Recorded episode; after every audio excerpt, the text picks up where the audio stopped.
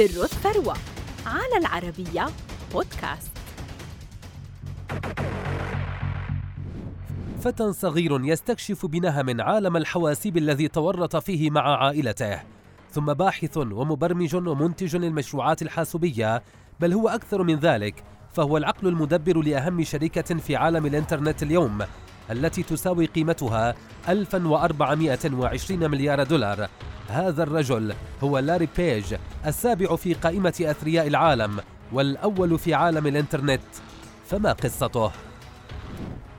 ولد لورانس بيج عام 1973 في الولايات المتحدة الأمريكية وهو جزء من عائلة متورطة في عالم الحاسوب فوالده كان أستاذا جامعيا في علوم الحاسوب ووالدته مدرسة برمجة ولذلك لم يكن تفوقه في هذا المسار أثناء طفولته مستغربا.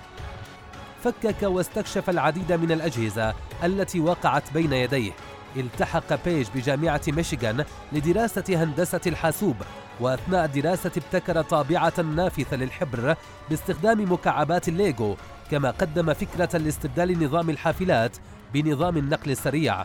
بعد التخرج التحق بجامعة ستانفورد لنيل درجة الماجستير في علوم الكمبيوتر حيث التقى بسيرجي برين تعاون الطالبان في مشروعات جامعية مختلفة. كان أهمها باكروب وهو محرك بحث مبكر لفهرسة صفحات الإنترنت الخاصة بالمدرسة وجعلها قابلة للبحث للمستخدمين.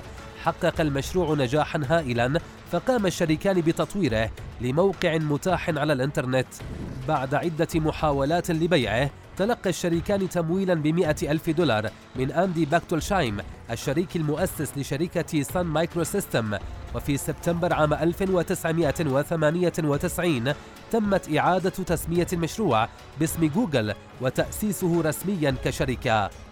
بحلول شهر يونيو من عام 2000 قامت جوجل بفهرسة مليار عنوان URL للإنترنت وأصبحت محرك البحث الأكثر شمولا.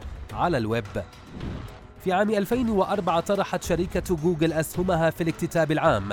ما شكل نقلة نوعية في حياة لاري الذي أصبح مليونيرا وفي مسيرة الشركة التي بدأت تنمو بشكل متسارع. لاحقا بدأت الشركة الأم لجوجل ألفابت توسع أعمالها وأصدرت عدة تطبيقات رديفة لمستكشف البحث الأول عالميا كما استحوذت على موقع يوتيوب وأضافت ميزة الدردشة والمتجر الإلكتروني وغيرهما من منتجات جوجل المتميزة. في عام 2011 أصبح لاري بيج الرئيس التنفيذي وعلى يديه استحوذت جوجل على أندرويد وبلغت القيمة السوقية لها 180 مليار دولار وأصبح يعمل بها أكثر من 24 ألف موظف لكنه تنحى عن منصبه في عام 2019 ليتفرغ لأعمال أخرى. اليوم لاري بيج لم يعد ذلك الفتى الشغوف بالحاسوب بل هو عضو شريك بشركة ألفابت التي تبلغ قيمتها اليوم 1420 مليار دولار ومستثمر مؤسس في شركة لاستكشاف الفضاء وممول لشركتين تعملان في مجال بيع السيارات والطائرات. ويمتلك ثروة تقدر ب 83 مليارا و100 مليون دولار ما يجعله الملياردير السابع على العالم.